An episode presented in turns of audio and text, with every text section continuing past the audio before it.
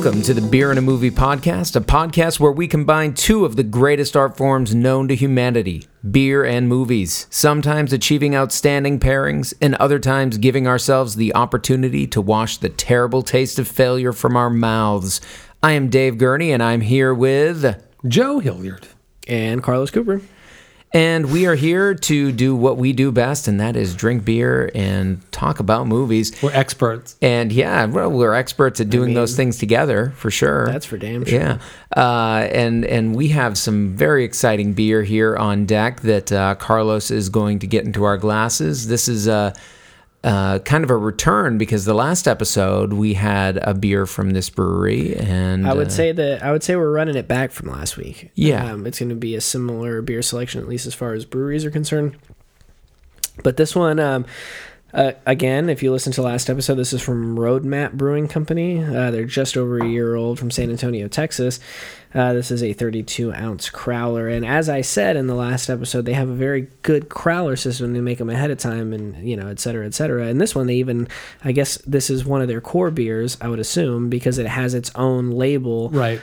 you know, if you've been to a craft or independent brewery before, you'll see them make a crowler and they'll write it in Sharpie on the side, Right. and it's like this is the beer, here's the ABV, here's when we uh, packaged it or whatever. This one has its own label that has the ABV printed on it already. Uh, it's called Wake Up Call. It is a coffee milk stout. And as I was walking it from the fridge to the room where we record, I was reading this. Uh, normally, I wouldn't read such a long thing, but I think it's kind of funny. Uh, it's called Wake Up Call. It says, Set alarm for beer 30. Wake Up Call is a coffee milk stout that pairs well with the morning paper or your local gas station's breakfast tacos. Shouts out Laredo Taco Company. Uh, inspired by the third wave. Go ahead. Their tacos are pretty decent. It's meta, Uh, very meta. Inspired by the third wave coffee shops that seem to pop up weekly in San Antonio, this stout is a hat tip to the local coffee roasting scene. By using single origin coffee alongside roasted malts, we are able to produce a flavor profile that mimics a bottle of cold brew. So here's to late nights and earlier mornings. Wakey, wakey. And what I will say before we get into this is that in my journey to San Antonio, that we discussed last episode, I also went to Guadalupe Brewing in New Braunfels. Now, I did not have the beer that I'm about to reference, but a friend of mine did. He had a coffee stout, uh, not a milk stout, but just a coffee stout while we were there, and I smelled it, and it tasted, it smelled exactly like a bottle of, or a bottle, a glass of cold brew. Um, and so I'm curious if this is going to achieve the same thing that Guadalupe did, uh, A- how it will compare a ABV respectable please? head on a this. This respectable is- head. See, you know, I'm. It's interesting. This is a very low ABV for a stout. It's four point seven. Yeah, that's what I thought. I It's water. Wow, God, it This- smells this- good. See, I would have thought the reverse would happen. Carlos brings This- the beer. Yeah. I thought Yeah. the ABV was going to creep up on these. David episodes. brings the I- double digit ABV. Well, I, you know, and it, it's interesting because when I was looking into the Crowler cooler that they had, I just saw coffee milk stout bought it. Didn't even bother checking the ABV, right. and it isn't until right now that I realized how low it was. Until about five minutes ago. Um, well, it smells delicious. I and will. I will say this smells just as much like coffee as that Guadalupe brew I Right. mentioned a second ago. So that is no, very impressive. I've rarely do you get as accurate or um, recreation on the nose as you do right now. Right. I would expect. David's with that- already getting a refill. I would expect with that low ABV, it's going to be very. Well, the very- head's gone down. It's going The to be head's very, gone down. very drinkable. yes. Yes, I would imagine. Uh, Crush, but crushable. but it is Crushable, there. You know, yes, it, one of our it- it is favorite it words. is a nice dark stout, and uh, and the films that we have on tap for this episode. are dark. they, they are of the genre of black exploitation uh, of, of sorts. I mean, the first one is is sort of a look back at black exploitation, a love letter to biopic, uh, blaxploitation. yeah. So what is it? What is it? Dolomite is my name. Fucking up, motherfuckers is my game. Uh, starring Eddie Murphy. Who is the director on this one again? Uh, it is Craig Brewer. Yeah. Craig Brewer. Hustle and Flow, Uh, Black Snake oh, Moan, Yeah, that's right. We talked about that. Hustle and Flow. and Didn't uh, get it. it's available on Netflix now. yeah, it's a Netflix original. Um, Eddie Murphy's. Uh, I'll say it right up front, triumphant return to the screen. Yeah. Um, it has been He seems to be making a triumphant return to everything. it has been a long time since there was a reason to get excited about an Eddie Murphy movie. Eddie Murphy I'll say it. vehicle. Um, and but this one, uh, I don't know if I was excited about it right away because uh, you know, Eddie, last twenty years or so of Yeah. Eddie Murphy's career maybe have been kind of. Eh. Uh, Well, I but a very interesting look into the life, or at least a section of the life of comedian, Rudy Ray Moore. singer, musician Rudy Ray Moore. Yeah, a little bit of everything. I, I you either knew Rudy Ray Moore or what the Dolomite franchise was before you watched this, or you didn't. And I was aware, but had not seen any Dolomite films.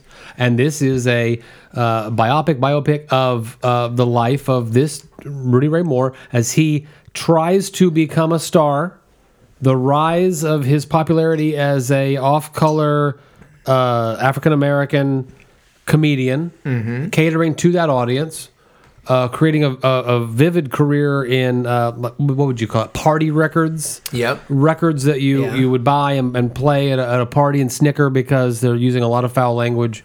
talking about uh, questionable subject matter. and he wants to be larger than that. He goes to a, he goes to a movie. He sees it's a, what was the movie? yeah, I Help me out. ask. Uh, Walter it the front Matthau. page. The Yeah, yeah. I think it was called the front page. It's right? uh, three African American gentlemen, if I'm not mistaken, three maybe four, and they're they're in a white audience watching a white film. The white audience is uproarious laughter, and they're sitting up. around saying, "This shit isn't funny." Mike Epps looks- Let's make a. F- I'm a comedian. Let's make a funny movie. Mike Epps looks at Craig Robinson. He's like, "Man, this shit ain't funny." Hmm. and then someone looks back at behind him like, "Shh," and he's like, "Shh, what?" Like he gets all he, he gets mad or whatever. Now, one of the first things that happens in this movie is you see Craig Robinson singing on stage, Right. which I loved. I was so excited. he's really good. Have you ever seen him live? good. I've He- never seen him live. Yeah, no. he, he's really. fu- I mean, he's he's he's a very funny guy, Yeah. but he is a musician. I mean, Yeah. he plays live music. I mean, I saw him play keyboard and he was- Yeah. and so yeah, it was fun to get to see him in a role where he got to actually use some of it because knowing him from The Office primarily. yeah, he I- does it a little bit there. Well, Yeah. yeah. I guess there are a couple episodes, but it wasn't as, as big a piece. Right. So to see a role where he really is playing like a musician, I thought that was kind of cool. Yeah, Yeah, he's yeah. he's great in it. But So it's early '70s, and and a group of folks set out to make a movie. Well, Right. before we get there, Yeah, though, you're right, there's a lot there. There is, but it, I mean, I mean, it is mostly about the making of that movie. But before we get there, we see him trying to get uh, a DJ to play his. Like his like straight records they're not like comedy records you know they're just r&b his tunes music, or yeah. whatever um, and it isn't until this like homeless guy comes into the record store he works in um, that and he hears him like telling these stories about dolomite this bad motherfucker dolomite The, these rhyming stories. yeah, it's like uh, spoken poetry. word poetry. Yeah. Yeah, um, the predecessor to rap, to rapping. Uh, that he's like, "Oh, man, what if? And he even like Eddie Murphy's character, and I don't know if Rudy Ray Moore actually said these words, but in Right. the film, he's like, what if somebody took this, refined them, polished them, Right. and made them into a stage act? character out of this, Yeah, made a character out of him, and so then that's what he does. And when he gets into the record game doing the comedy thing, he says to his label, he's like, "Oh, you know, I'll even do the Chitlin circuit or like whatever." And so, yeah, he makes it in these clubs. The movie thing happens, and he's like, "I should be on the movie screen because then I can be at everybody all at once," which Right. is really a very smart way to look at it. Uh, which I don't know how many people would have actually done that, at least in a way where they're like. I can make this happen for myself rather Yeah. than waiting for someone else to discover them. Um, but yeah, and then they set out to make the movie, which he funded mostly himself, from what the movie posits. And I don't know if either one of you guys know how much of the movie is accurate to what actually took place. Yeah, I've, I've I've done a little reading. So I had seen Dolomite. Oh gosh, probably over twenty years ago now. Like when I, when I was first becoming aware of black exploitation films, I think par- part of what was so fun for me watching this one, the this sort of you know dramatization of what went on behind the scenes to create this character mm-hmm. to get this movie made and all that was you know here was this moment where black exploitation was viable thing, right? Yeah. People, w- w- you know, small studios, American International Pictures, Dimension, had realized, okay, we can make these fairly cheap films, all black casts, you know, maybe black writers, and, and appeal to an underserved audience. a- appeal to that audience that r- r- like you know had not been having films uh, available in the marketplace that that sort of had people who looked like them, who spoke like them, who had the cultural backgrounds that they have. So there was this market there, but even within that, there was li- there were limitations, right? The idea was you can have action, you can have kung fu, eh, as you know, you can have martial arts, Sex. um, y- yeah, right. You can have detective. You can have like, but you can't necessarily have just a straight up kind of uproarious comedy kind of film. And that was Yeah. what you know Rudy Ray Moore was. You know, he was coming out as kind of this is a comedy act that I mm-hmm. have, Right. And people wouldn't take him seriously. And from what I understand, that was true. Like he couldn't find anybody in that realm, even though retrospectively it seems like a no-brainer like of Yeah. course if you're if you're appealing to these audiences and you have these more straight up action films well wouldn't they want comedy films too i mean they're sure. buying these records wouldn't that be but but at the time it was a hard sell. And so yes for you know i think that is the truth that he did have to put up a bunch of well his aunt's money and the Yeah. and, and and whatnot well, it had to basically give up all of the royalties to any of his record sales that were going to come or to get it yeah, right to get that Uh, yeah. yeah, it, isn't that interesting how things things that seem like so obvious to us now nobody would have dreamed of at the Right, time you right, know? yeah. And- Well, because and- studio, and- studio and- heads aren't creatives. well, but but it's not even that. It's just like um, I don't even think it's just studio heads. It's like to a certain like some of the most brilliant like moves that artists have made.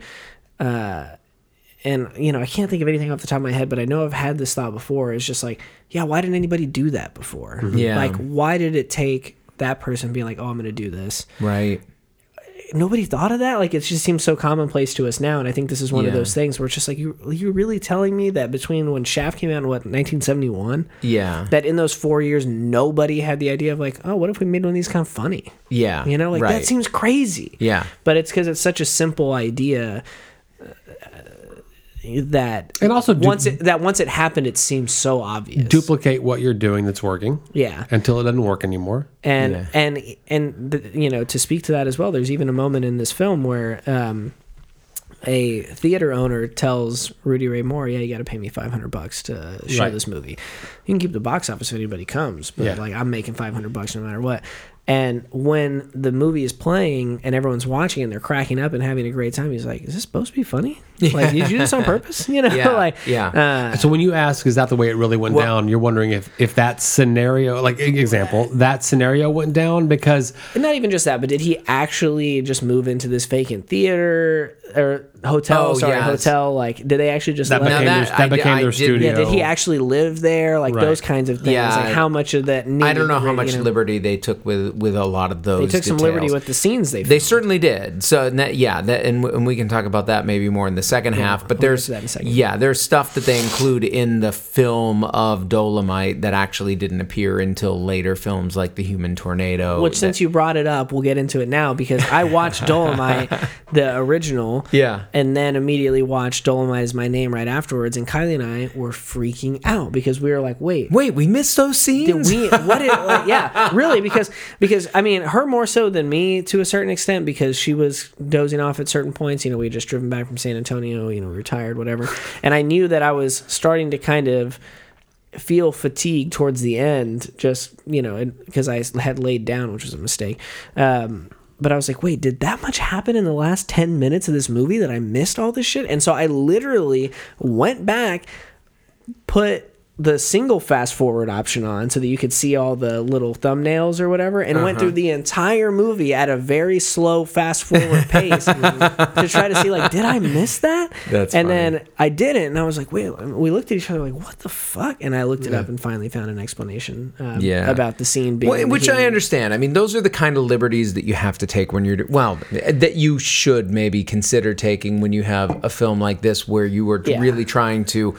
I mean, come on. They eventually did do a scene where it's a sex scene that the house is falling apart because of how powerful the sex is, or what. I mean, like, powerful dick that is. is ridiculous. It is silly. And it is surreal. He's I mean, using it as an interrogation technique. yes, in that scene. yeah. He's trying to get information out of her, so he is screwing her to the point where she has to give the truth. Yeah. Of the, of You've the- never yeah. done that? No, it, but but it's also like I mean, and they don't even show this in Dolomite is my name.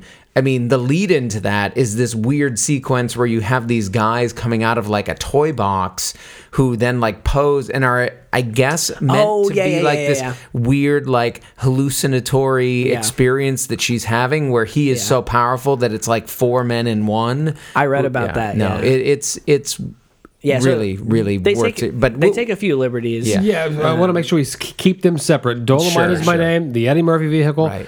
So you see him build is- the character. Uh-huh. You see him hearing, you know, meeting this homeless man who, who actually seems to have come in the store many Rico? times. Was his was his name Rico? I think it so. Yeah, and they and you know hear this rhyming routine that the guy's Mm-hmm. doing. Talking about with some other guys, oh yeah, you know, the, in when my uncle was in prison, he did the same. He did those same routines. That was how they entertained each other. Well, what if somebody took that? He does. He turns it into a And, character. and he is an MC as a stand-up and is Right. and is shitty. I mean, Right. is horrible. we see him doing really like Right. third rate jokes, but, but then he's he's such a desire to be famous, such a desire to, to succeed, Entertain. to, To- entertain, to make money that he- entertaining. He, has that brainstorm. Mm-hmm. Yeah, and it's a brilliant idea. Right. I mean, that's I mean that's one of the things that you know you you know you take what you know like and you Mm-hmm. know he knew this and had seen people be interested in that you know guy on the street you know doing the well, in a lot of ways, you know, and, and this may just be because timing wise, but you know, like I was just watching the Ken Burns country music documentary series and seeing people take those folk songs that were being done for years and years and then just, hey, wait. What if I do this and I record this? And what if we then sell it? And taking that thing and packaging it in a way that then mass audiences can start Right, locking yeah. into. And that's kind of what was going on here, right? Here are these like sort of folk idioms, these things that we're doing they all to entertain they are each folk other. stories at the end of the day. Exactly. Um, and, and Rico even says that actually. Yeah. He says, you know, like I'm an interpreter of African American cultural heritage. And, you know, like, so taking that and sort of putting it into a form, the party record, you know, eventually, the stand up routine that he does, this character Dolomite that he kind of becomes synonymous with. All of that kind of building to this point where, hey, well, why wouldn't this work on the screen? And then you If, see if him. this white shit works on a screen, why can't the thing that I'm really being successful doing on the comedy club circuit? Yeah. Right. Would you call it the, the Chitlin? Chitlin he calls circuit. it the yeah. Right. Well, yeah, there was a thing called the Chitlins. Understood. Right. Understood. Uh, Wasn't why won't system. that work? Yeah, and it, and it does, but because he's not getting any backing, and because he's just doing this with his own money, he has to pull it together. And because he's no all- leading man, Hold- he he he is the pitch man to Mm-hmm. the studios, and we see Eddie Murphy doing his best to resemble. And if you've never seen Rudy Ray Moore, it, it's not a great physical look the way say uh, Ray, uh, uh, uh, Jamie Foxx did Ray Charles. yeah, right, or or even contemporary black exploitation actors like a, a Gordon, well, no, uh, the uh, Fred Williamson, Yeah. or uh, What was the name the guy um, that played Shaft? Yeah. yeah, that's who. Uh, oh, can't God. remember. Richard Roundtree. Thank Richard you. Yes. And you can't, and, and I guess if I have one criticism of the film, it's that Eddie Murphy does a fantastic job, and it's great to see him on screen doing something that he's clearly passionate about. But you can't take Eddie Murphy He's out of Eddie that Murphy. performance. Yeah, I, I agree. Right. And Eddie Murphy's a handsome fella.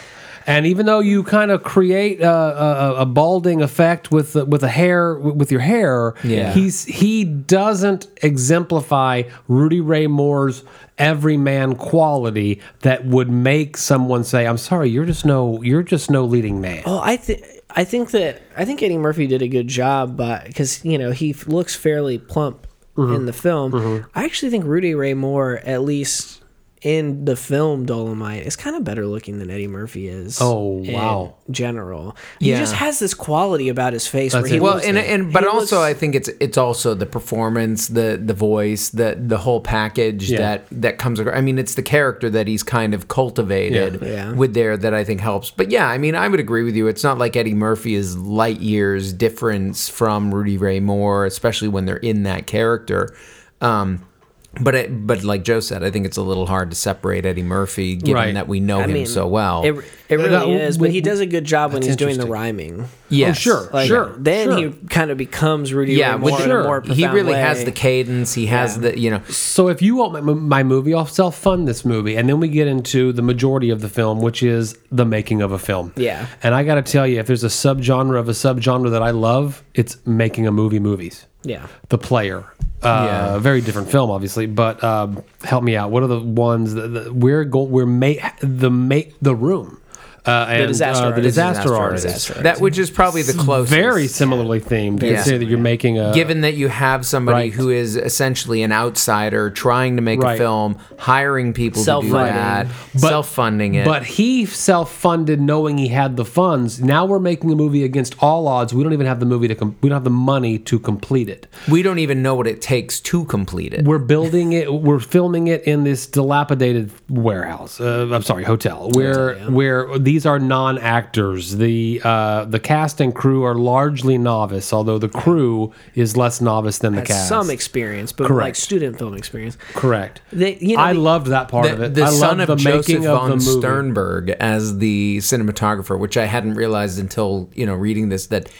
You, d- I don't know who that is. so Josef von Sternberg made these films with Marlene Dietrich that were, you know, sort of like classics, film classics. So- So a relatively notable early film mm-hmm. director. His son, who was in film school, is uh, I can't remember his his actual. I think it's Nicholas Josef von Stern. He even had his dad's name as his middle name, Yeah. and he's credited as the cinematographer. It was it was yeah. Anyway, so the, Yeah. th- these kind of connections that were there, but yes, Mm-hmm. film students primarily as the crew, bringing in A bunch of whiteys too, a bunch of honkies. That's they bring in right. to Right. work for them, But which then- I thought was funny. but but with an but with a an African American actor as the director Yeah. of the film, Yeah. Right. Uh, Played Dur- D'Urville. amazingly, Amazingly. by uh, Wesley Snipes. probably Yeah. some of his best work. And but this movie has that kind of depth to it where it's just like people keep popping up. So like at the top you've got Eddie Murphy, obviously, Right. Craig Robinson, Mike. well, Epps. that and that you- very opening scene with Snoop Dogg, Snoop and Dogg as the Eddie DJ Murphy, that yeah. won't play the and then, shitty and record. Then, and then Tituss, what's his face from Uh, the Burgess, Unbreakable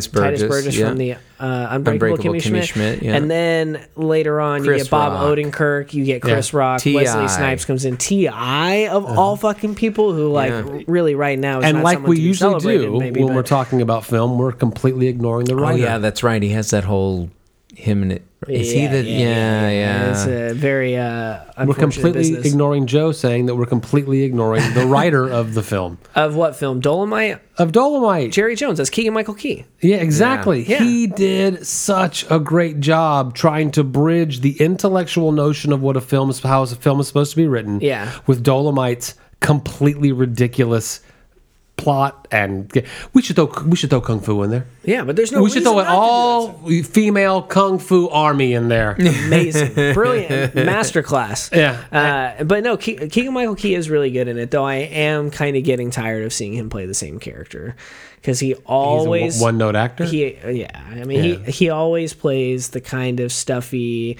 Uh, Oreo kind of white guy or Mm-hmm. black guy where he's like, yeah, I'm black, but also, you know, like I'm. He he plays a Carlton over and over and over. That's again. a very very ev- very interesting and everything he does. And I don't think he's a bad actor. I don't think that he's not funny, but at some point he's going to have to branch out from that. Yeah. it worked. It worked against Jordan Peele and uh, you know, Key Well, and Wesley Peele, but Snipes, who we have not seen in a decade, a while, in- yeah. in, a film that's noteworthy, is great so good. yeah. because he's so fucking pretentious and And like, then let's not forget that you know. Dolomite's a kung fu master that doesn't know anything about kung fu. Not a single And thing. And we see hilarious scenes of him, like uh, of them doing, you know, fight choreography, Right. Yeah. where he literally misses the the head, yeah, Right. and they capture that on film and just keep it in. yeah, it's Right. great. Boom mics dropping into the top of frame. yeah, and I, I don't remember that, but yeah, I believe it So happened. It's very noteworthy. and, uh, and so I think you know, and and we'll definitely be talking about that some more when we when we're talking about the actual Dolomite film. I think that w- what's what's interesting with this and with Disaster Artist uh-huh. to some extent is you get to see the sort of levels. And and you know. Carlos just talked about this with you know when he eventually does try to get this film out there once it's made and nobody's biting. Mm-hmm. And then he has to just show it himself. And the theater owner who he's rented the theater from to do this is saying is this supposed to be funny Right. you know it's because yes on a level like clearly it is a comedy right i mean there is there are jokes in there it's and he's, supposed to be he's funny. doing his his own comedy act Right. in the In it, film. several but, times. But then there is a level at which wait, but he wants this to actually be a, fight scene, crime right? caper, he a does want scene. this to be him actually threatening somebody in a way that they should feel like it's threatening, or Right. you know. The, and in fact, most of it comes across as very silly and Yeah. campy and and whatever. as, So- as novice. and and you know luckily i think he's able to roll with it and Sure. he and he kind of knows it and it's so there's almost the exact same scene in the disaster artist Yes. where you have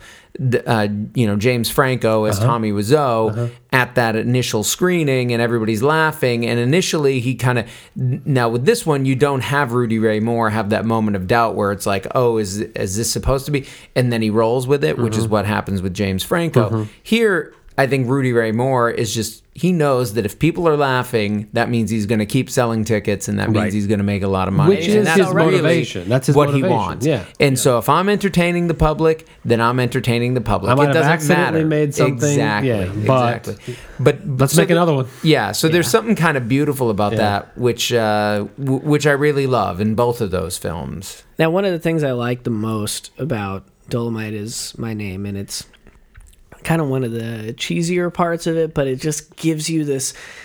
I mean, because you watch him struggle so much, trying to get the funding, trying to get the cast and crew together, trying to con- get more film because they mm-hmm. run out of money, and then trying to get distribution, and it's just always every. I mean, even before that, when he's breaking into comedy or whatever, it's like mm-hmm. everything is an uphill battle, and he's struggling. And I very much appreciate a nobody's gonna open the door i'll make my own fucking door uh, story but at the end where like there's all those people there which you kind of knew was gonna happen Yeah. up when they're in, in the limo but the part that i loved the most and that was the most cathartic and that made me just the happiest I think that I was during this movie was when he's like, you know what, I've seen this movie. Yeah. he goes Yeah. outside and he just starts like doing his Doing his bit shtick out in the line. For the Yeah. folks line that could not get into and the theater. everybody's loving it and like you see a guy Mm-hmm.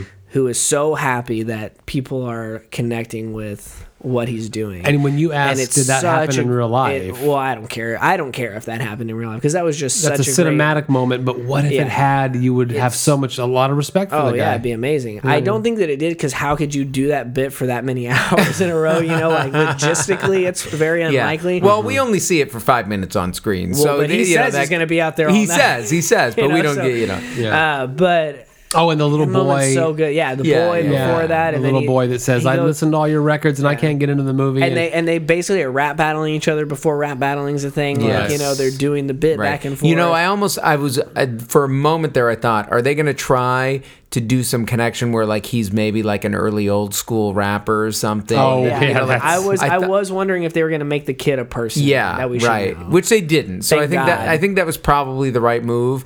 But but It's it, like Grandmaster Flash or something. I would have Right. died. Right, right. But but I do think it was a nice gesture, Sure. and, it, and it definitely made that. No, I agree. It's I thought that it was it was actually surprisingly cathartic. Where Yeah. I did not expect as much fun as I had watching the film. I didn't expect it to have as much of an emotional impact when he was having that final moment there with the crowd, where it's like, yeah, he was an entertainer all along. Like he may not have been the best. He may not have been the most original because again, he was recycling material that was out there before he ever, you know, it- um, he may not have been really adept at filmmaking or even cared about filmmaking on me- some level. that's a question. But he wanted to entertain people. He wanted to connect with people, and that he achieved. It's a very undoubtedly. it's a very genuine, wholehearted pursuit. yeah. Did his original audience, when he started the character in the comedy club, uh, uh, know that he was recycling material? Was that new material for the audience, or or was That's a good question. I'm sure it my, was new. My underst- no, my I, I kind of felt like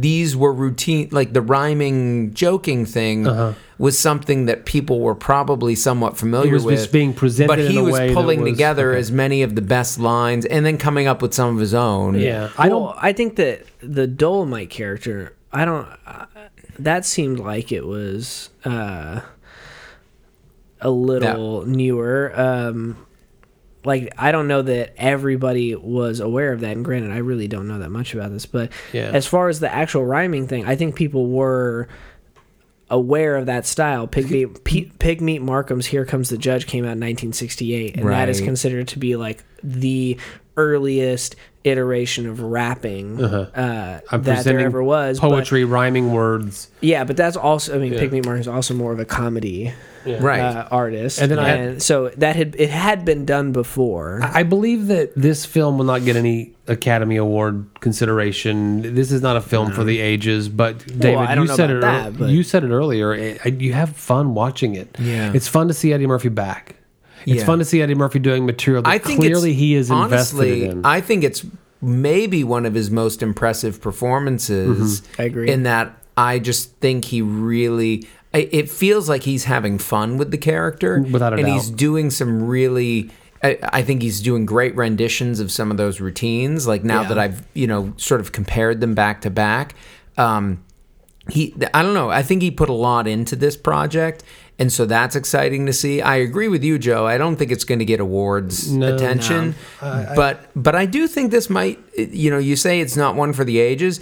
I think it might be. I think this Really? might be one of those films I that, agree. in Eddie Murphy, at least in Eddie Murphy's filmography, is going to stand out as one of those moments where he did something that went a little bit beyond where he's gone with. Oh, it wasn't safe. roles. This was not a safe Norbit. Uh, uh, uh, the clumps. No. That's safe shit. You know what I mean? Right. Easy audience. This wasn't a safe thing. I just I- only time will tell. Well- I have a question for you, Carlos. Whenever you get done. Well, I I was going to agree with what he was with what David was saying is that I think that because this movie's so much fun that it'll be a rewatchable thing that people will continue Mm-hmm. with that will continue to watch and We're sixty episodes, sixty something episodes in Yeah. to this adventure. Uh-huh. This is my first chance to ask you. We saw on film a record store. we saw the interactions inside of a record store. Granted, that record store was in the early '70s and not Uh-huh. 2019. What was your thoughts? And I, you, you, I know you look at that kind of stuff with it. You have to look at that kind of stuff with a different critical eye than David and I could. yeah, pretty accurate. Uh, honest, with the exception of that DJ booth being in there. Yeah, that was cool. But that was cool. I mean, that's that's a fantasy of mine, Right.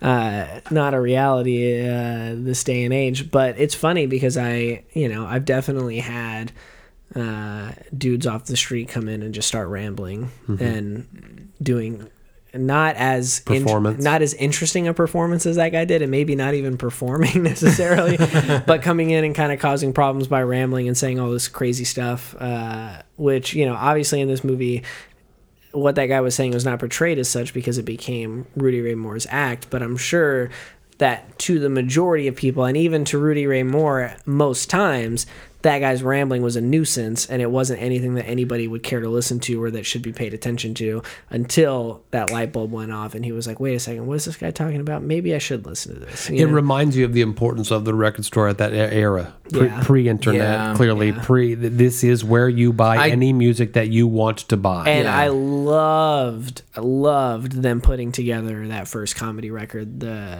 um, Eat Out Good. Yeah, or something. uh, what was oh. it called?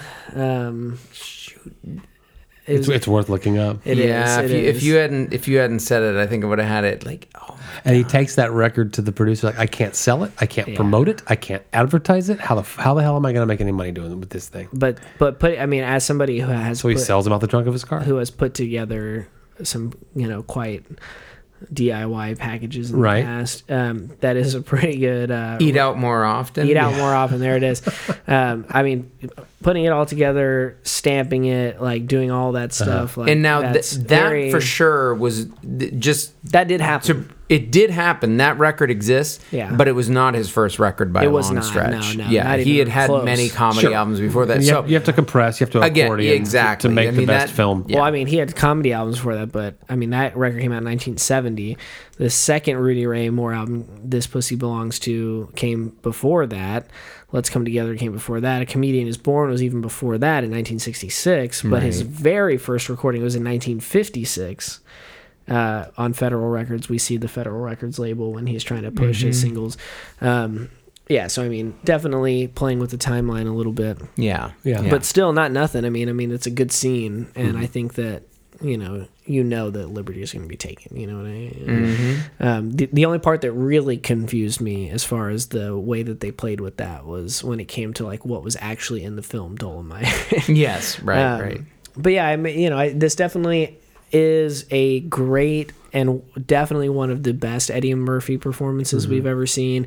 And I think that one of the things that makes it the most fun, and I, you know, this is true for comedians and musicians and other types of uh, performers, but it also comes across in film sometimes, is that we're watching a guy having a ton of fun, and we're watching a guy who has so much reverence for the subject matter that he is portraying and cares so much about putting forth this guy's story in Yeah. a way that makes people that maybe haven't heard of Dolomite the film mm-hmm. or Rudy Ray Moore mm-hmm. want to go back Yeah. and watch that.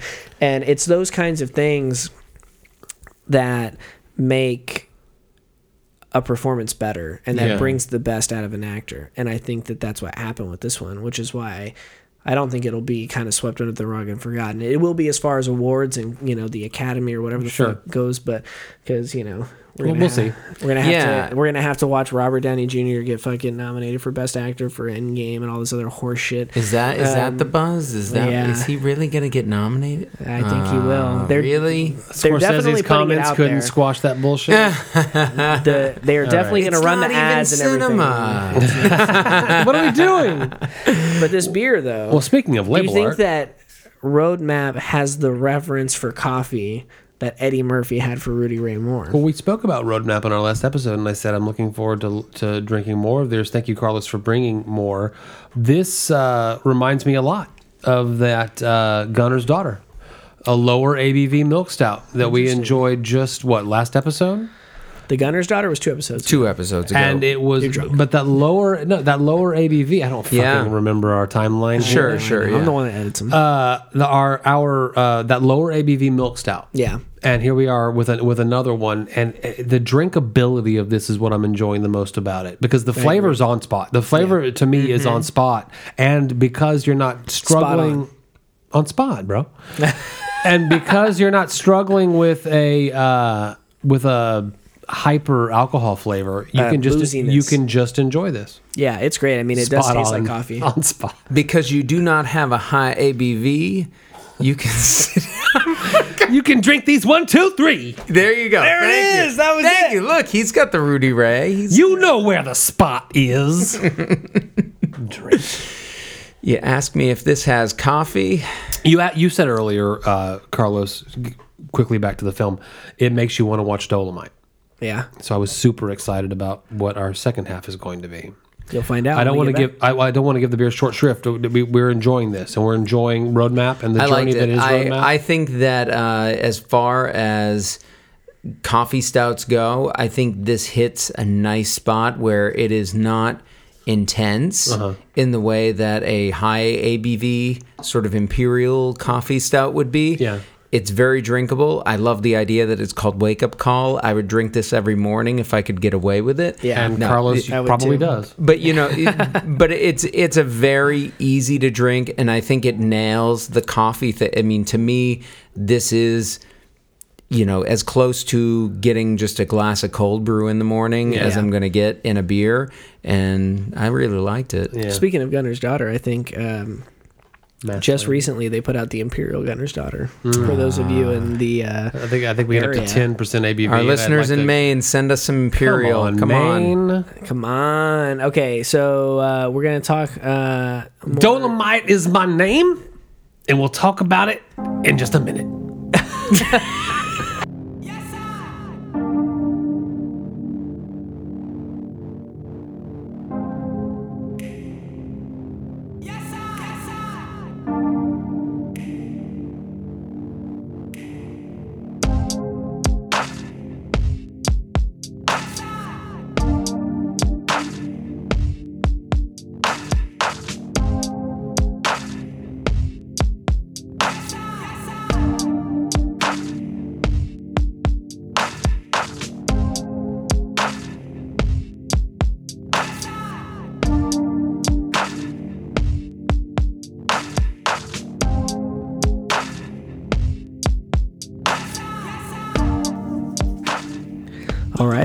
back, and Joe's not paying attention right now, so I'm gonna do this before he clocks back in. um, We can drink it all before it gets bad. Pardon me, I, I was Instagramming on beer in the movie. Uh, you can uh, find us. Carlos, where do you find us at? at Beer and a Movie on Instagram. Uh, we are going to open another beer before we talk about our next movie. Uh, as per our last episode, we're going to follow a similar format. We had Roadmap in the first half. We are going to have an Ingenious in the second half. Uh, so this one's from Ingenious Brewing Company. It is their raspberries and cream double froyo milkshake IPA. Woohoo! Oh shit! Harder to open than Get that thought. up, yeah. It comes in at 8.2%. Ooh, yeah, there you go. Satisfying sound. Got it. Um, very excited about this one. Heard a lot We've had of, a uh, different. good we've things. had one of their froyos before, right? I don't know. Strawberries and cream, maybe? I, I, think feel we like did. we have. It's Yeah. raspberries and I think cream. we had the strawberry one. I don't know if we had it on mic or not, but we definitely had it. yeah. These always just smell and look so good when they come. God out. damn it, Joe. Mm. Stop complaining. Spilling. Joe Hilliard's my name. spilling beers, my game. beer's my motherfucking game. Can't waste a precious ounce of this. If I spilled an ounce, smell that the would be a strawberry. party foul. Raspberries and cream. Oh, raspberries. Okay. Yeah, I definitely get berries. Very nice. It smells so good. Well, we're gonna we're, we're gonna be talking man. about the the original film that uh, that the uh, My Name Is Dolomite film is sort of uh, dramatizing the making of. It's a success, I believe, when after watching that film, my first inclination, I believe I said this earlier, was I, I need to go back and watch the original. How bad was this thing? Because it's presented in Dolomite is My Name as being a comedy of errors, uh-huh. as being a. Uh, Against all odds, we even got a film onto onto the screen. Well, I don't know. Yes, it, comedy of errors for to some extent, but they're having such a good time making it, right? I mean, the crew is kind of laughing. Other than the director, the director D'Urville Martin is depicted, who, who we were saying earlier in the episode, uh, played by Wesley Snipes, is sort of up upset with the whole thing. This I mean, it's it's clearly he is slumming it. He is going beneath himself to be doing this. He's been in other films. He was in Rosemary's Baby. He was, you know, like he, he's he's been in these other more He's legitimate, legitimate. projects that he feels like he's kind of scraping the bottom of the barrel. But for the film students, for the people who, you know, the the other cast and and whatnot, even Jerry Jones to some extent, um, even though he he's kind of elevated at least with this theater background, they kind of go with it and they're enjoying it and and it's fun. So I understand what you're saying that there's an element of okay so what was that actual product that they made? Now me having seen it many years ago i remember thinking it was very funny. Uh-huh. I remember thinking it was a little off uh-huh. in certain ways. So it was fun to get to revisit it I, I actually watched it before watching My Name Is Dolomite. I watched That was a whole conversation we had. yes, I We did, rewatched yeah. Dolomite Uh-huh. before watching My Name Is Dolomite. And I didn't realize when we were having that conversation that you had seen it once before. You said, I think I'm going to watch Dolomite, and then my name is Dolomite. And I said, I suggest you do it the opposite direction because it's interesting to see how they depicted it Right. before you see what they were depicting. Yeah. How was your experience? Did I have that off at all? Or is it six of one, half a dozen of Yeah, another? I think I think kind of a six of one and a half dozen of another. I mean, I obviously, well, not obviously, but you know, the film that we were comparing this to in the last half of the episode, The Disaster Artist. I had seen The Room before I ever saw The Disaster Likewise. Artist. Um, I had reveled in its strangeness. Its Too, so bad it's good. yeah, that that so then seeing it recreated, I found that pleasurable. Like Right. that- you know, like this one, I don't think it's it's quite the same. Like I said, Mm-hmm. because there is an intentional like the room was clearly trying to be a drama, and it didn't didn't achieve that, and it ended up being this campy Right. sort of failure.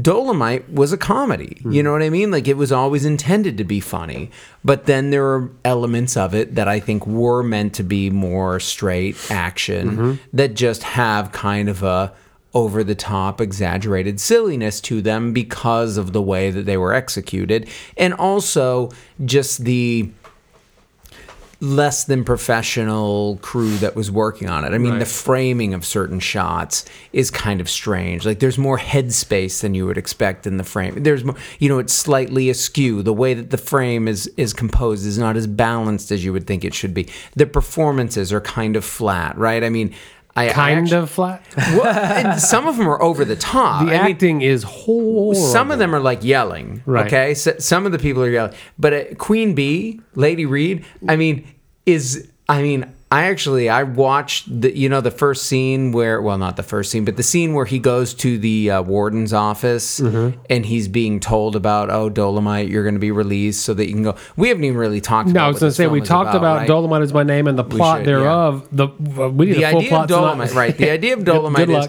Dolomite is a pimp slash nightclub owner who was incredibly successful, Uh-huh. But then framed for having drugs, Uh-huh. which it's never really illegal clear whether or not he actually sold drugs or not. Ever, I don't didn't. think he didn't. He absolutely didn't. Just because of his aversion to Willie Green selling Oh, okay. them, it makes And Willie Green like- is the gentleman that Right. framed him, That the framed him, competing right. pimp. So this nightclub competing owner. right, this competing competing empresario in the town wants to overtake his thing, so he kind of you know pays off the cops to go and plant this evidence on uh, on Dolomite. Dolomite is imprisoned falsely, Mm-hmm. essentially, and but then the authorities, some of the authorities, come to realize that this was a uh, setup, Mm-hmm. and so they let him out so that he can right those wrongs and and, essentially and take down a, a the, the true right. Scourge of the Right, Willie Green. Right. Yeah, exactly. So that's kind of so. That, but that scene where he's first being brought into the office and being told, "Hey, Right. Dolomite, we realize we were wrong. We want you to go back out there and get this." And you have Queen Bee Uh-huh. just sitting there in the corner, kind of like hands in her lap, just wooden delivery. yeah and but i did and, and i think one of the things i appreciated is seeing the lead up to that Right. in my name is dolomite Right. you realize this is somebody who never aspired to be on film was it like was probably He, he plucked her out of a nightclub just because she said a funny line. right and and you know was part of his act Right. and like and had toured with him Right. but then was like okay now you're gonna be in this film and you're gonna have to deliver these lines and you're gonna have to do this and just the delivery there could be like no no less emotionless delivery than you could ever have than what she had it's just Yeah. like yeah dolomite yeah you know like just this very flat kind of so but then you have that on the other end of the scale, you have Rudy Ray Moore himself, Right. and, and some of the others who are just like motherfucker. Well, I, well, I don't know. I mean, in some of the early scenes, and he's like, "Oh, and by the way," and there's just like this very Theatrical. blatant exposition Right. kind of uh, style of writing dialogue that's happening. That's just like, "Oh, and by the way, how about this? Oh, and also, blah blah," and it's just like, "Oh man," you know, like those parts are kind of cringy. The over the top stuff I like though. Yeah, no, and I actually even like the stuff that you're saying is cringy. I mean, there's something very like it, it's it's sort of fun to see a film that almost over explains itself and just gives you all these you know moments that you don't like. Oh. I think you know Queen Bee. Of course you know Queen Bee. She's in the goddamn room. You like? I mean, he, she's Right. an associate of his. You Right. don't need to, you know. Right. So the, I mean, there's just these wonderful, right, right. over explanations. I believe you know Queen Bee, the woman that came and said that she knew you. Yeah, and that is Right. right. in front of you. Uh, can we talk about how he's released from prison because they have found information that could prove that he was framed and all this other stuff? Yeah. Never talked about again. Oh yeah, no. th- Once he gets no released, concern. no, he's just it's out. Never, No, yeah, he's just yeah, out no, and no, about no. doing his Yeah, thing. yeah. Right. Never mentioned again. Right. Yeah. Uh, which which I didn't realize until like the very end of the movie. You were Actually- waiting for it to come back no, no, around. No. no, actually, I didn't even realize it until, as I said in the front half of this episode, I watched Dolomite as my name. Thought that I missed something in Dolomite because they show scenes from the Human Tornado that Yeah. were not actually in Dolomite, but they framed to be in it.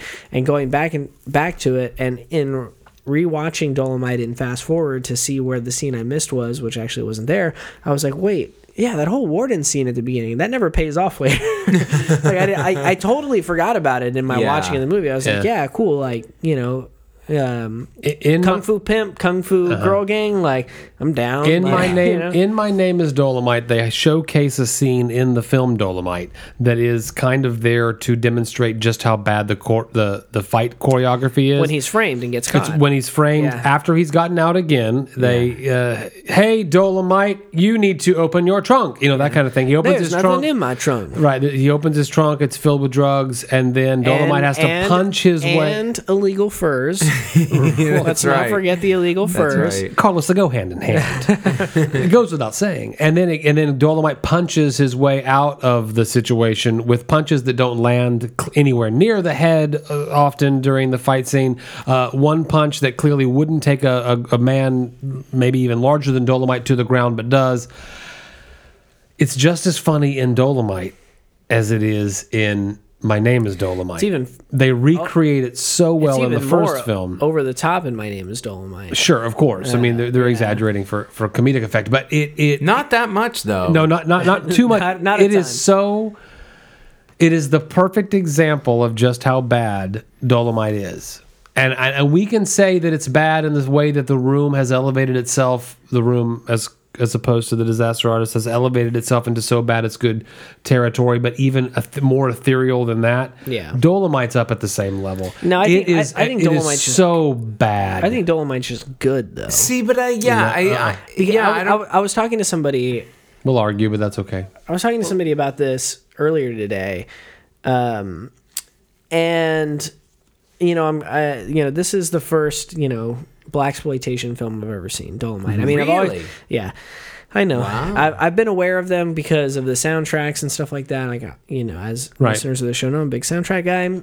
I'm also a very big funk and soul guy. Just You in have to general. go looking for it though. They don't come across like a feed or any kind of way to watch them easily. You Mm. Yeah. have to go after a, a sub sub genre on purpose, and it's worth going into. for sure. I it, and I agree. And I, I the the main reason I've ever been aware of the genre Mm-hmm. of black exploitation is because of the soundtracks. And uh, but I've but I don't. I just they were never readily available and things like that. And so I this is the first one I've ever seen. And I was talking to somebody earlier today about how I love this movie for the same reason that I love Fast and the Furious for the franchise. Uh-huh. It's so ridiculous and over the top, but it's exactly what it wants to be. Like the room wanted to be dramatic and it was funny because it was terrible. Dolomite always intended to be funny at least in some way, and it all and it, you know, I don't know. Granted, you know he's dead now, so I, there's no way to verify. But I don't think Rudy Ray Moore ever necessarily thought that, you know, he was going to be a serious martial artist or anything like that. It was just like these are these are the things people want to see. Let's do it. And so, in a very unabashed way, put all of these what some may consider unrelated elements together and was just like, yeah, this is a fun movie that people are going to have a great time watching that is going to be entertaining. And it's not really anything more than that. Granted, as we talked about earlier, Jerry Jones was trying to add some social commentary to it, which I think he did uh, in a reasonably um, effective way. But there's no reason that this movie shouldn't be so much fun, and it is. And like, so now I know I need to go back and watch Coffy. I need to go back and watch Superfly. I need to go back watch the first Shaft, which I know is more dramatic and everything. But it's just so good, and it's so well executed for what it is. Yeah, I mean, I, I'm I'm I'm more on board with what you're saying, Carlos. I mean, to me, this film is it's achieving a lot of what it set out to achieve. It was always just meant to entertain an audience. It was always just meant to offer some laughs and some thrills, perhaps. It offers more laughs than thrills overall. Yeah. I, I- and, Oh, sure. You know, Some thrills, but dance, honky dance. You don't Yeah, take yeah, any yeah, yeah. of the action of the uh, of the drama presented in the film You, seriously you don't all. you don't take anybody like ripping out somebody's intestines very seriously. Yo, that Come shit on, was man. badass. that was badass. I real okay. That that was definitely one of the moments in the film where I did not see it coming. Like there were a lot of things that I expected, like the whole like shooting at someone's feet to make him dance, saying like that. There's precedent for that, Sure. and it's like funny or whatever.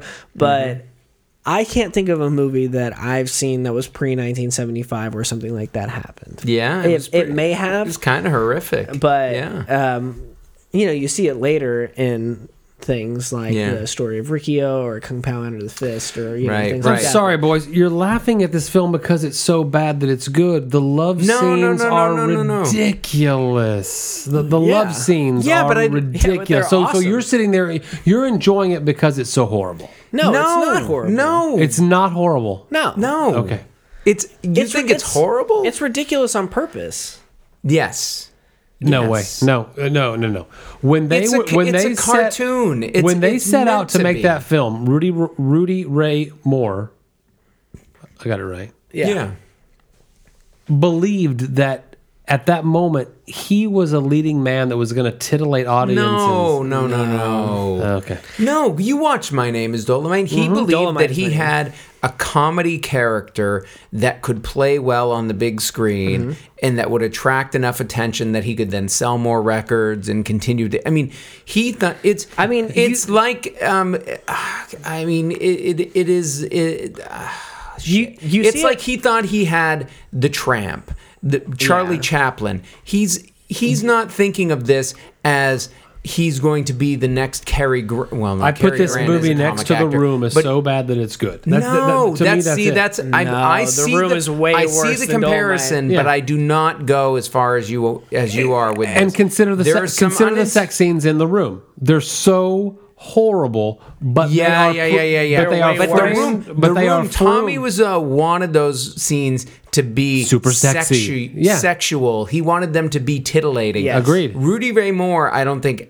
it. Uh, he wanted them to be titillating, sure. Yeah, but he he, wanted- didn't expect them. He didn't there expect is them nudity. there is. To, I mean, he didn't expect them to be like genuinely romantic and Yeah. moving. and, Right. like- in my name is Dolomite. They present it as let's let the Dolomite is my name. That's what I said. Let's let the ceiling crash down on them. That that that is not that does not happen in this film. No, it doesn't. The indication in Dolomite is my name is that we are setting this up to be ridiculous and silly. That's Yeah. not what's happening in this movie. I don't know that I agree with that because also in Dolomite is my name. When they're watching that movie with a front page or whatever it is, they're Yeah. literally all looking at each other, going like, "Wait, what? Why do people like this? There's no kung fu. There's no titties. There's Right. no like any of this. There's no action sequence. Like there's none of this fun shit that we like. I don't believe And that so- Rudy Ray Moore said, "I don't know kung fu, so let me just kind of slap at these guys with this bullshit moves." Oh, I believe that No. very wholeheartedly. no, no. I do You think Rudy Ray Moore thought that he genuinely I was think a that he master of thought that fu? the crew that he had assembled could create uh, the uh, the at least the notion that he was doing Yeah. kung fu in a film. Okay, maybe. I can I can agree with that, but it, and, and and it fails and it was and it failed when they showed it on the screen in 1975 now the audience i don't think that I, his comedy records were so successful among the audience that they were intended but there is nothing funny about the comedy that he does when he gets up at the the titular scene at the very end at the at the nightclub and he's presenting his comedy. He's presenting basically on film the comedy albums that made him ava- uh, uh, able to make the film to begin with. There's nothing funny about it. Now, Really? granted, I'm not the I don't know audience. if I agree with that. Granted, I'm not the audience. A story about a monkey in a jungle. It's it's it's not funny. It isn't funny. it's a little funny. Now, granted, I'm not the audience intended, and therefore the humor may be going straight over my head. But this is just a bad movie from beginning to end that is so bad that it's hilarious. Huh. Yeah, I disagree. yeah, I don't, I don't and, know. and we can agree to disagree. And I think that, that maybe that there's enough there for us to have a disagreement about. The way that you and I agreed on a key element of, of Parasite in the last episode makes it a better film. Like there's more substance there for us to chew on, to digest. more to- meat on to- the bones than what you would expect. Maybe. I don't. I don't know. I think that. I mean, I, you know, am one hundred percent not the audience. You didn't sit there and say, I'm watching a good movie. I I'm watching a movie that's entertaining me because it's so bad. I sat there and there were definitely scenes that I recognized as being funny, but didn't laugh out loud at. Mm-hmm. Because again, like you said, you're not the audience for this movie. I'm certainly not the audience for this movie. right. And I realized there were probably people, especially at the time, and maybe even still today, that would think that it's funnier than I think that it is. But I found it entertaining. I found it to be fun. And in my reading of it, I was watching it and I was like, yeah, this was meant to be a fun movie. And that's probably about it. You know? to, to me, this is so.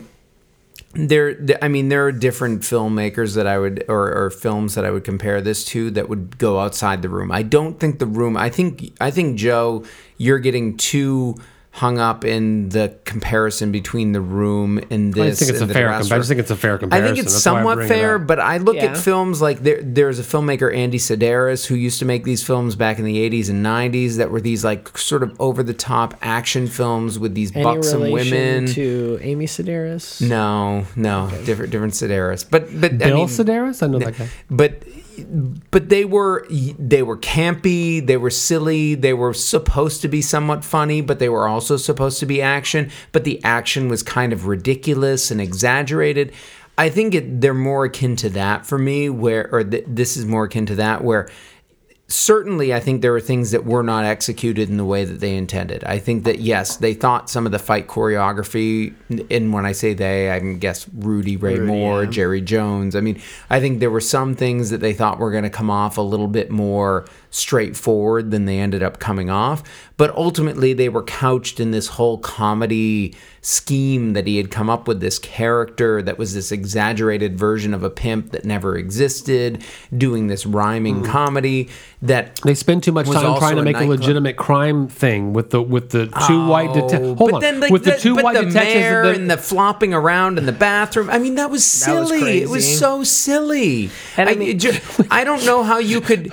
I I think when the Afri- when the mayor is having sex with the African American girl, having a threesome with a- a, black girl and a white girl, and then uh, the, the I mean, it is so bad it's good. Hold on. At the end of the day, so we can agree it's, It good. is so funny. It's funny. Okay. That's that's what it's going for. Uh, Let's not revel in our disagreement. Well, why don't. Why don't I just take a back seat and you guys talk about how how how good how how much you enjoyed it? Because Well, well, no, because um, if I talk about how much I enjoyed it, I'm going to talk about how it's bad. And fucking it's horrible good. it Yeah, yeah, was. But I was laughing at it, and now I guess with it over the test over this. yeah. over the test time. Uh, Yeah. But I, I, I think, I think David's point that he just brought up was really good because I don't think there's any point at which the mayor is supposed to be seen as a serious character. So No. anytime that you see him, especially in that bathroom scene, you're supposed to be laughing. Is at the him. It's Reverend supposed to be, a, ridiculous. sup- a serious no, you're supposed. That's supposed You're to supposed be. to A, hate that's that a send up of Yeah. religious figures. Yeah, Yeah, I thought we were, that was supposed to be a social commentary of the of the scene at the time. No, that's a Something that lampooning of the corruptness of the church. Mm-hmm. Yeah, I mean, I think that there's a lot of satire elements in the film, and I think some of that's there because Jerry Jones was a somewhat serious playwright and was trying to probe these kind of social things. So I think some of that's very intentional. I think the stuff with the fight choreography, I think some of the stuff with the actual technical execution in terms of framing, in terms of um, the boom mics getting into Sure. the shots. And, I That's- mean, that's I just think technical some of that inefficiency stuff. See, I, Yeah. I didn't notice the boom mic thing. No, there wasn't a lot of it. But although there, the weird thing, and this is like kind of a trivia thing. Yeah, this is interesting. There was when it was originally brought onto VHS, they did not gate the film in the way that it was intended to be, and so there were boom mics in a lot more of the shots than Oh, okay. w- had been in the theatrical showings. Yeah. So th- there is kind of this. Especially as a home viewing experience, this kind of history, which I think Which isn't fair. was Yeah, the version that I had seen of it when, back in Sure. the '90s or whatever when I saw it. your three four uh, video. So anyway, you know, th- but I, I you know, we, let's not get hung up on the. Sure, I agree, agree. It's I think whether you think it's so bad it's good or you think it's trying to be funny and it's funny. It's a funny experience. Oh, without It a is doubt. over the top. We I can't mean, I guess where. I get like w- the thing right out of the gate all those like the interactions with the women, the him like changing out of Yes. his clothes and Yes. talking He about his changes cor- so you many brought me times. cotton drawers. You brought me like Right. I mean He changes inexplicably so many times. Yeah, Just I mean- between scenes, no explanation. the wardrobe an- alone is enough to watch it- this. to film. me like that that is just and that's fun. not making fun of the film because that's 1975, and I mean, no, he's a drip god. yeah. yeah A drip god I don't know this term what do you When your fit is a drip, when your outfit is a drip, that means like your Oh. outfit's on point, like you look good. oh okay okay all right If Who's you're old now, good. David? well there we go So- well, no I'm just saying I don't know the terminology it's a joke. so I Like that Iron Maiden shirt is a drip. oh okay It's a drip. thank you thank you I, I I think this is such a fun movie. I think there's some questionable gender politics that are Oh, going good. on. God, But- yeah. yeah, valid. It's a si- it's it's a it's the audience Yeah. At the time, so I two things. It's the audience and it is the time. Yeah, yeah, for yeah. sure. Yeah, and You don't get away with calling a woman a bitch. What I will say these days, the way that I mean, that's Not, just not in the way No. they do it in this one. no way. realizing that so the, the one thing i will say is watching these films in sequence i did because i had that realization too watching dolemite again and then watching my name is dolemite and realizing Dolemite is my name. oh sorry dolemite is my name S- He had to- seeing he had to double check you. seeing what were these scenes that were not actually there and realizing that they were in the sequel to Dolemite, Yeah. Human Tornado, which I had never seen. Yeah, I going and, and watching that th- because I was Oh, curious. you watched? You did a double feature. I watched Oh, well later. Later, it was yeah. That one is even nuttier. They Oh, see, I- I really see it. upped Yeah. the ante. And that one, Joe, you even could not say it's so bad it's good because Okay. you would say these guys knew what the fuck they were doing and they did it full tilt. Yeah. and they well, loved it. according in. according to Dolemite, is my name is Dolemite. there is a uh, this is a financial success. This film. Fuck yeah, it is. So therefore, it now for- he has the correct budget and no th- that that And the test audiences, the ones that told him this is funny stuff. Right, but I was going. coming. I was going to say he doesn't have the creative, stifling notion that we're going to struggle to make our product. Yeah. Right. that can kill a product. It can. And now, if he has a financial success and the funding is up front, I am so curious to see where he evolved toward with that second film. Yeah, I mean- so again, we're Dolemite- not in disagreement that it's an enjoyable experience. Yeah. we're just in, in disagreement about, About the intention. There you go. The intention of it. Yeah. Uh, Dolemite was a I love you guys. major success because they made that movie for a hundred grand and made twelve million. Right. Like, Yeah. That's That's big. 1975, fucking- 12 sure. million.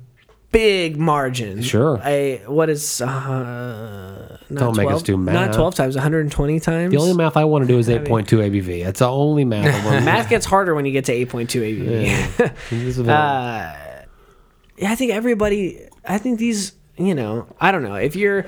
If you're real stuffy about film and you know oh, you, you, you only want to watch Backhanded movies like The. Lighthouse, then that's all I know. know. Who likes that shit? That's all I want to do. Well, no, I'm not saying that if you only, but if you only want to watch that stuff, if Yeah. you're only, Yeah. a, you know, No, a uh, student of film whatever. should see Dolemite. but if you like movies and you like having fun watching movies, mm-hmm. there's Yeah. no reason you shouldn't watch. I this feel like I feel like Dolemite, especially. My name is Dolemite. Dolemite is my name. Fuck. Jesus, I thought I was getting it right. that Fucking time. up film titles is my. My name is Dolemite. Why do I keep going to that? Dolemite I is said my oh, it- name. I said it Dolemite Fucking up, motherfucker. Okay. It, it makes sense when you think about it in that. Yeah, phrase. yeah, yeah. Okay, so Dolemite is my name. Yeah. I think watch that at home, fine. Enjoy it. Dolemite, I feel like I have not had the right experience with it yet. No. I would need to see that in a theater With people. With people. Wow. Totally laughing at all the and probably quoting a lot of the lines. Yeah, That's a it's good that kind of film. To me, that is the apotheosis of the film that you should be seeing as whatever it is a midnight screening or so you know like that is a fun How much does it cost to communal rent out the. Alamo Drafthouse? It's a lot, man. I bet if we asked them to do it, they'd do we it. could make it happen We could definitely do Yeah. it, um, and I'd be down. right Maybe the sequel we do, Which one? the human tornado the Human Tornado. that would be fun we do at the Drafthouse and record the podcast live there afterwards. Why don't we say right now that that's going to happen? You said it, not me. If you, if you live in Corpus Christi or within a radius that's drivable, yeah, Beer in a Movie the presents. Tornado. Okay. and then we'll do the, be a good we'll do the podcast taping afterwards. Not the worst uh, disagreement we've ever had. and but- we'll we'll even uh, find a way. They have wireless mics at the drive town, at the at the drafthouse. We can go into the audience, talk to the audience. sure yeah and get their ideas yeah that, because i mean it, it is fun it is a fun film you the Human realize this is Tornado? going to be my project tomorrow. I really want to see Yeah. it. Okay. I'm I'm gonna send the email right now. okay, go ahead. I'm going to beat you. Okay, All right. so what do we say folks what do we think about the beer? Oh, no, hold on. Dolemite is obviously super. You fun. should see Dolemite. yeah whether you think it's so bad it's good or just so good it's good you're going to enjoy it it's a good time Uh, what- raspberries and cream double I- froyo I, I intended on making one more point. oh sorry The order that I saw it in was Dolemite is my name and then Dolemite. Eddie Murphy, like I said at the first half of the episode, does not do a good job representing uh, Rudy Ray Moore's appearance. You, you you see allusion to it. That guy's a little doughy. That guy's a little chunky. That guy doesn't know kung fu. That guy's no leading man. But it's Eddie Murphy. Mm-hmm. When you finally see Ray Rudy Ray Moore on on screen, you understand what the actors in the first film, the- Dolemite is my name, were trying to do. This is no sexy leading man. However, you see him with his shirt off, and you do see Eddie Murphy like um, uh, reticent to take off his shirt for uh, uh, the. Photographing the cover of an album like y- y- you know what i'm saying like I'm, I'm concerned with my weight but i mean in the scene rudy ray moore has larger breasts than the beautiful woman that he's trying that he's betting in in, in the scene he's he's not an attractive guy now you say carlos that rudy ray moore is more attractive than eddie murphy as far as that leading man role At least in the film Dolemite, I think he's not a bad looking dude. I mean, yeah, he is a little heavier set than your average leading man, but I don't know. There's something about his Mm-hmm. Well, face. Wed- he's got with- a nice face. I, I to, to me it's it's it, it just makes it again it makes it ludicrous. And I believe and you guys disagree that they're trying to not sell him as a sexy leading man. This is the leading man because this is the comedian that's funding the film. I totally get it. But it it there's a lot of fall apart there. I mean, Uh, enough I mean, enough. I think they are trying to sell him as a leading man, Yeah. but I don't think that they're unaware of the uphill battle that they face in doing that, and that he's a non-conventional leading man. I don't think that they think that he is going to, you know, Yeah. be Richard Roundtree or you know, uh, Yeah. anything like that. we're So- treading water aka treading beer aka ingenious raspberries and cream double froyo 8.2 Eight point two.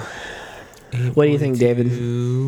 Um, I think it's very lovely. Um, I mean, I feel like I'm with you there is uh, I, if I have any beef with this beer, it is that I would love to have a little bit more carbonation. Mm-hmm. It just it I, I would like a little more liveliness on my palate there, but it is. I mean, it is a crowler, so you never. well, know. that's true. It- It's so it, it- say. th- And that this may not was- be, It's almost two weeks old at this point.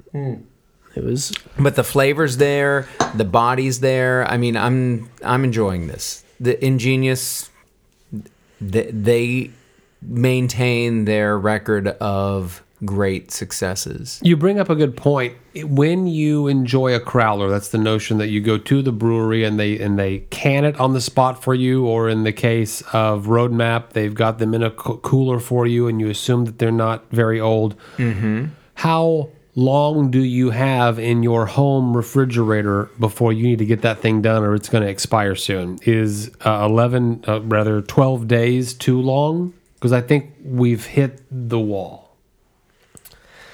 I don't know if it's too long. I think you could go a month. Um, but and you know maybe this beer wasn't super carbed. Mm-hmm. You know maybe this is how it would have come out at the tap. You know I don't know. Uh, It's an above average beer, but it's not again Ingenious's best. uh, yeah, maybe not. Um, You had Ingenious at your wedding, Carlos, and those beers were mighty fine. I don't remember the style.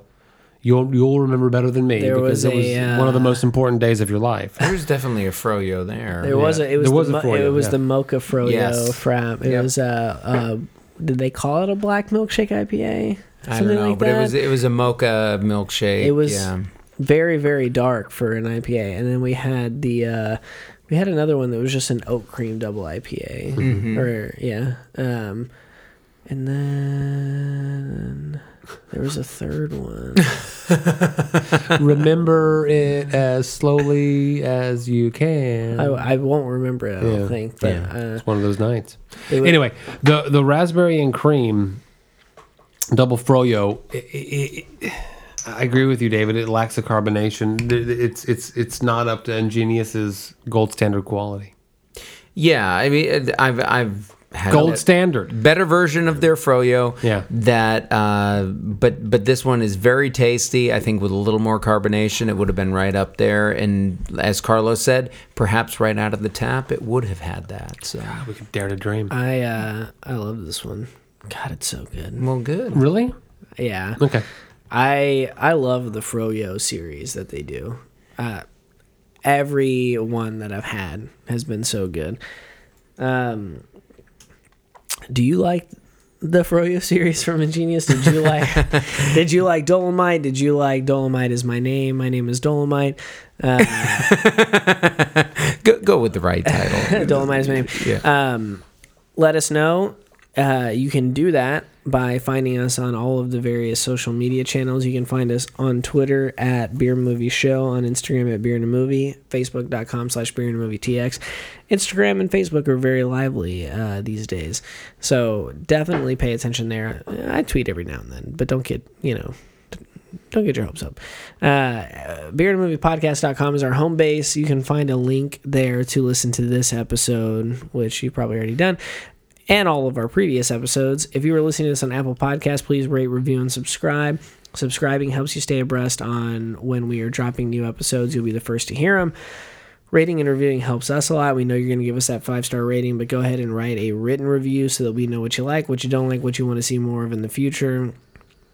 Um, those are the big important things. Uh, you know, stay tuned for when we're going to screen the Human Tornado and do a live podcast recording at the. Alamo Drafthouse. uh, Josh Gillione, I know you're listening to this. If you Yeah, that's haven't it. responded to my message Yeah, yet, please respond now. Um, you know, I don't know, maybe a brewery festival thing. Who knows? You know, there's a lot of there's a lot of things that could happen with us in the future. I, We got plans. we got the Irishman coming. We got Uncut Gems. Ooh, It's yeah. gonna be a a whirlwind of a couple of months here. Uh, Year end. Before Oscars. Year A end, lot of movies Year coming end out. A lot of movies. What did we enjoy most for the year? I'm gonna eh, look forward to hearing. there's you guys. definitely gonna be a best of tw- of, of, of 2019 Yeah. list episode, maybe mini-sode, maybe full episode. Who mm-hmm. knows? Who mm-hmm. knows? guests, Some guests, maybe. Uh, yeah. dogs. My cat might the come in here. dude. He was here earlier. Yeah. Who knows, man? All right. Until next time. Beer and a movie hosts. If you ever see a host, cut the motherfucker.